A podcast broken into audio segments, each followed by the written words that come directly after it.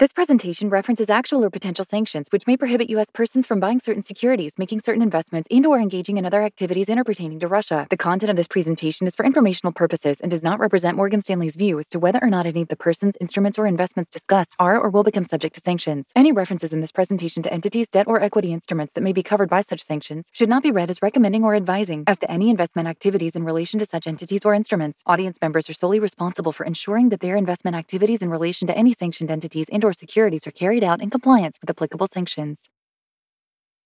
Welcome to Thoughts on the Market. I'm Michael Zezas, Head of U.S. Public Policy Research and Municipal Strategy for Morgan Stanley. And I'm Marina Zavolock, Head of Emerging Europe, Middle East, and Africa Equity Strategy at Morgan Stanley. And on this special edition of the podcast, we'll be discussing ongoing developments around Ukraine and how markets might react to various outcomes. It's Thursday, February 17th at 9 a.m. in New York. And it's 2 p.m. in London.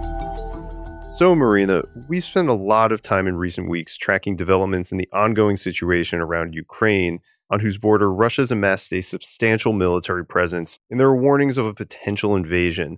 This would be no small event, potentially the largest military action in Europe since World War II, with great risk to many people. Recent news has all sides continuing to express hope for a diplomatic solution, and let's hope that can be achieved. But for this podcast, we want to focus narrowly on the market's impact because this situation has been a key driver of recent moves in many global markets. So let's keep it simple to start. Which markets are most vulnerable to a military confrontation and why? So, of course, we see Ukrainian and Russian markets as most directly vulnerable. Ukraine is directly exposed from an economic perspective, and the Ukrainian market has more downside risks due to this direct fundamental exposure and the country's reliance on external financing as well. The risk for Russian markets are more related to sanctions given the strong economic backdrop.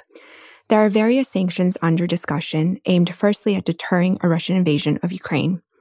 Should Russia invade, we would expect the US and Europe to act quickly to impose new sanctions, both to impact Russia's decision making and ability to sustain any invasion, while at the same time limiting the impact on global commodities and supply chains to the extent possible. The situation is, of course, very fluid, as you described. Sanctions have not yet been finalized, but I'll mention three of the material sanctions that are reportedly under discussion. First, SDN lists sanctions on a number of Russian banks and possibly other Russian companies. This would mean US persons would be prohibited from dealing with these companies, be it in business transactions or trading of securities. Second, export controls, restricting the export of technology products containing US made components or software to Russia. Third, new sovereign debt sanctions on the secondary market, adding to the primary market sanctions already in place. This could mean exclusion from large fixed income indices in a worst case. Overall, from a Russian stock market perspective, we see the Russian banking sector as potentially most exposed, given a number of banks appear targeted by SDN list sanctions and would also be affected meaningfully by any ban on US technology. So, those outcomes seem pretty substantial here in terms of their impact. So, obviously, the outcome of this confrontation matters quite a bit. How do you think the stock markets you're tracking are set up to react to various outcomes, whether it be de escalation from here or some form of further escalation? So, to assess the risk reward for different Russian and Ukraine related assets and commodities, we published a framework earlier this year to outline these scenarios de escalation, limbo, where uncertainty persists, partial escalation, and material escalation. For Russian equities in particular, we use two key variables that investors tend to focus on the market's implied cost of equity and dividend yield. On implied cost of equity, Russia currently trades at 19%, which is about in line with the peak seen around many prior escalation periods in geopolitics, such as during the 2018 probe into US election interference, but it is below the 26% level reached following Crimea annexation in 2014. On dividend yield, Russia trades at extraordinary levels of 16% at current commodity prices. We've never seen such levels before for any major country or Russia historically. So coming back to the scenarios, using these two variables I outlined, analyzing historical geopolitical escalation periods for Russia, we see about 50% potential upside to Russian stocks in a de-escalation scenario and at least 30% downside in the event of material escalation.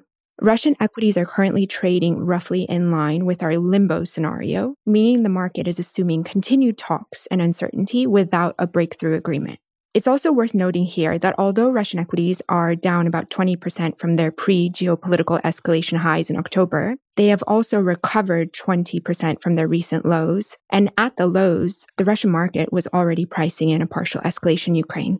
So, those are some pretty substantial differences based on different outcomes. What are some of the signposts or signals that you're watching for that might tell us what direction we're headed in? So, for the de escalation scenario to become evident, the key signpost we're watching for is a meaningful reduction in Russian troops on Ukraine's border. Earlier this week, Russia's defense ministry announced that Russia would start a pullback of some of its forces after completing military drills.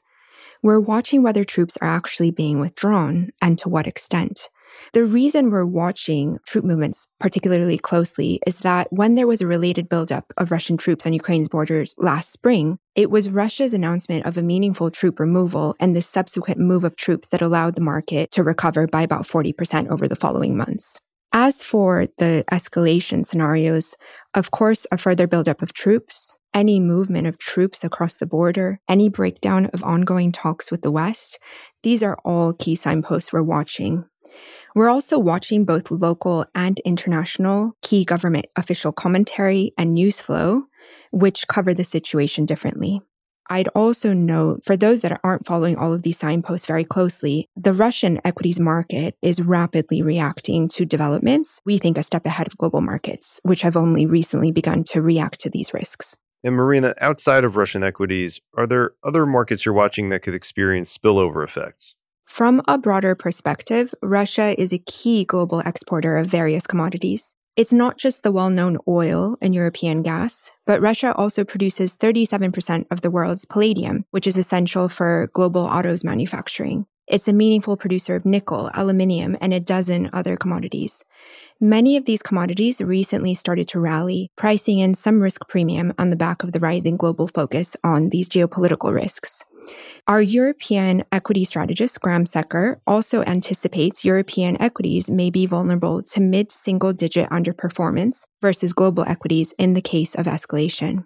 That said, as I mentioned before, we see a low probability of spillover to these markets from a fundamental perspective. So the impact is likely to be short term and more market sentiment driven in the case of escalation. All right. So even if we assume that perhaps the diplomatic solution takes hold, what are the risks that this could repeat itself again and as an escalation and then de escalation cycle? And what would that mean for your coverage universe? Even in a de escalation scenario, long term geopolitical risk to Russia will remain. I don't think the market will price these risks out quickly. And we've had increases in geopolitical risk and then de escalation many times before since the 2014 Crimea invasion and even before that. Regular investors in Russian markets have grown accustomed to these geopolitical risks. And there have been, over recent years, windows when Russian equities can have material returns, followed by sell offs on the back of increases in geopolitical tensions and incremental sanctions. That said, from 2014 lows to the recent peak in Russian equities, the Russian equities index has outperformed emerging markets by about 13% per year and returned 15% total, including dividends per year. This is on the back of many structural drivers like a tripling in dividend payout ratios over this time. In fact, recently, the Russian stock market has seen record levels of buybacks, dividend levels, and retail inflows. Marina, thank you. This has been really insightful. Thank you for taking the time to talk. Thank you, Michael. And thanks for listening. If you enjoy Thoughts on the Market, please be sure to rate and review us on the Apple Podcast app. It helps more people find the show. The preceding content is informational only and based on information available when created. It is not an offer or solicitation, nor is it tax or legal advice. It does not consider your financial circumstances and objectives and may not be suitable for you.